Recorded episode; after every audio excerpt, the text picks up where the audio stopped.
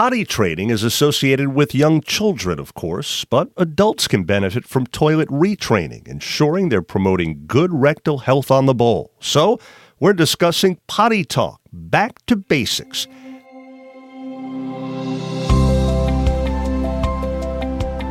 This is WakeMed Voices, a podcast from WakeMed Health and Hospitals in Raleigh, North Carolina. Our guest, Dr. Brenna Houlihan, a colon and rectal surgeon for WakeMed Health and Hospitals. Dr. Houlihan, thanks for joining us. Thanks so much for having me. So, with today's topic, you might say we're doing our duty regarding people doing their duty. So, first, how often per day should the average person do their business, shall we say? You know, that's really a hard question to answer because there isn't an honest answer for it. There's sort of more goals of what the stool should be like and the experience should be like more than an actual number. Aiming for about daily is probably about right for most people, but really what we're hoping to get to is soft, easy bowel movements that kind of just come out of you, obviously with the control that you have, that you're only on the toilet for a couple minutes and you're done. So really aiming for that consistency and that ease is what's more important than the actual number. Because for some people, it's many stools a day. And for some people, even on a good bowel regimen, it might still be every other day. Gotcha. So you mentioned soft and easy. So let's talk about how to get there. And though unpleasant, it's important sometimes to check what your movements look like, right? So, how should a healthy one appear? So, everyone's will look a little bit different in general, you want a sort of bulked together bowel movement. You don't want to have to go multiple times with little bits a day or sort of little pebbles. And you don't want it to be hard. So you want to be able to, when you feel the urge to go, to sit down, have it come out easily, not hurt, not sort of stretch your anus, and be able to jump off the toilet within two minutes. So looking at the exact type of it, everyone's stools are going to look a little bit different depending on what you eat and your day to day. But in general, sort of bulk together, soft bowel movement is ideal. How about what lifestyle factors, typically including diet, contribute to both the quantity and the quality of someone's BMs? So, diet's very important. As we kind of have all heard a lot about fiber, which I think is kind of having a little bit of a popularity boost right now. The amount of fiber you have will really affect your bowel movements and the softness of it and how fast things go through your colon. So, obviously vegetables and things like that are good for a multitude of reasons, but obviously have a lot of fiber in them. Hydration is also very important. So one of the things I recommend to just about every single person that comes into my office is starting a supplementation with a soluble fiber. I like Metamucil personally, taking that with a large glass of water and then staying really hydrated throughout the day. And I think this is really nice because I don't know about you, but I'm not always the best at eating vegetables every day or multiple times a day. And I think it's really tough if you sort of put all your chips in your diet because you might go on vacation and eat poorly for a week and end up getting really constipated and having a lot of issues. But if you stay on the Metamucil every day, you know you're at least getting that bit of fiber in you because the goal is 25 to 35 grams of fiber a day. Interesting. And so you mentioned a supplement like Metamucil. What will that do for your stool and for your system? So Metamucil is a soluble fiber. It's just psyllium husk. So there's many others that you can get as well. Obviously, generic is fine as well. Psyllium husk is usually the one I start with. At first, other people really like Benefiber because there's less of a taste to it. But all of that will just allow your bowel movement to bulk together and also keep it on the softer side if you take it with liquid. So one of the things that's really interesting about Metamucil is it's great for loose stools or hard stools. If you're having hard stools, you want to take it with a lot of water and that will soften your bowel movement, kind of bulk it all together so it sort of all comes out at once, especially for people that have little bits of bowel movement multiple times a day. That might have them just go one or two big bowel movements instead. If you have loose stools, however, though, you can actually take it dry, such as a Metamucil cookie, and that can actually help almost not constipate you, but make your stool more formed, but again, bulk it and make it easier to come out. So I love it because it works for the whole spectrum. So if there's somebody that kind of alternates between constipation and diarrhea, which is a form of IBS, they can kind of play around with how they take their Metamucil that day based on what's coming out of them. Gotcha. Now, one thing that was in the notes for our chat today that I know you wanted to talk about that I find interesting to ask is with increased cell phone activity, many people now sit lingering longer on the throne But why is that considered poor rectal health? That's a great question. So, the thing with the anus and not developing hemorrhoids and things like that is decreasing the amount of pressure we have in the anus. So that's why a buildup of stool, constipation, hard stools, straining, all of that builds up the pressure, which can cause hemorrhoidal issues. So when you're on the toilet, the way that your bottom is actually sitting in there, your anus is a little bit lower because you're sitting on the seat, and that increases your intraanal pressure as well.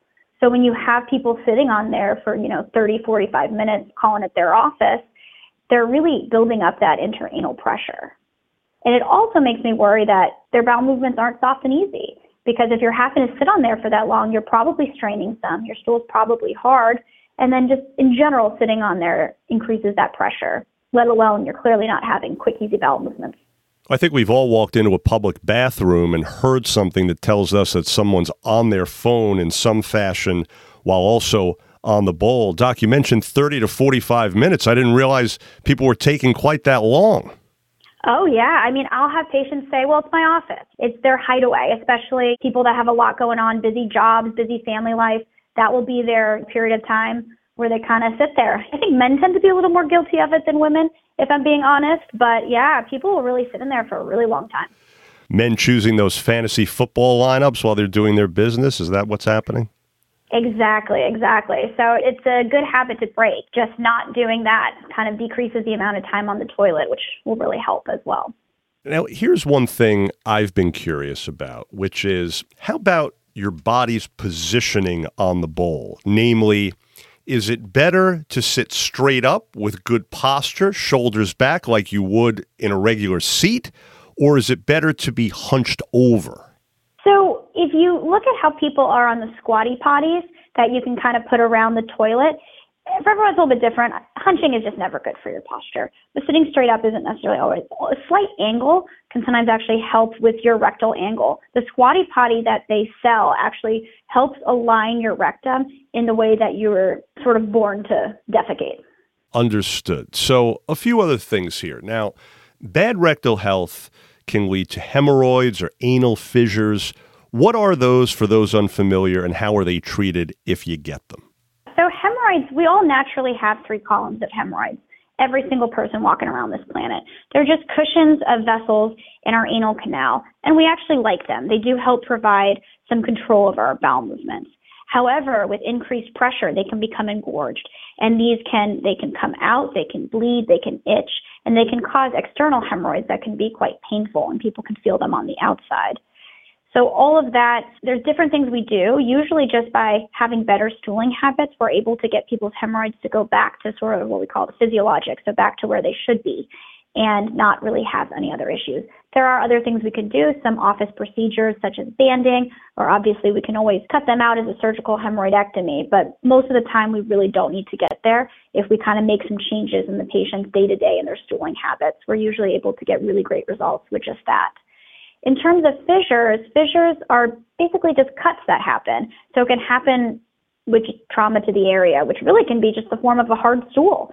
So for a lot of people, if they have a big hard stool that cuts the anus, most people will heal, but some people can become a chronic fissure and it will not heal. And that's when we usually start with medication as well. And then sometimes we have to move on to surgical intervention, either actually injecting Botox into the muscle or sometimes cutting the muscle. So actually, I learned something there. I guess you're saying that if someone does have a hemorrhoid condition they refer to it as I've got hemorrhoids, it's kind of a misnomer because everybody has hemorrhoids, it's just a matter of what state they're in, right?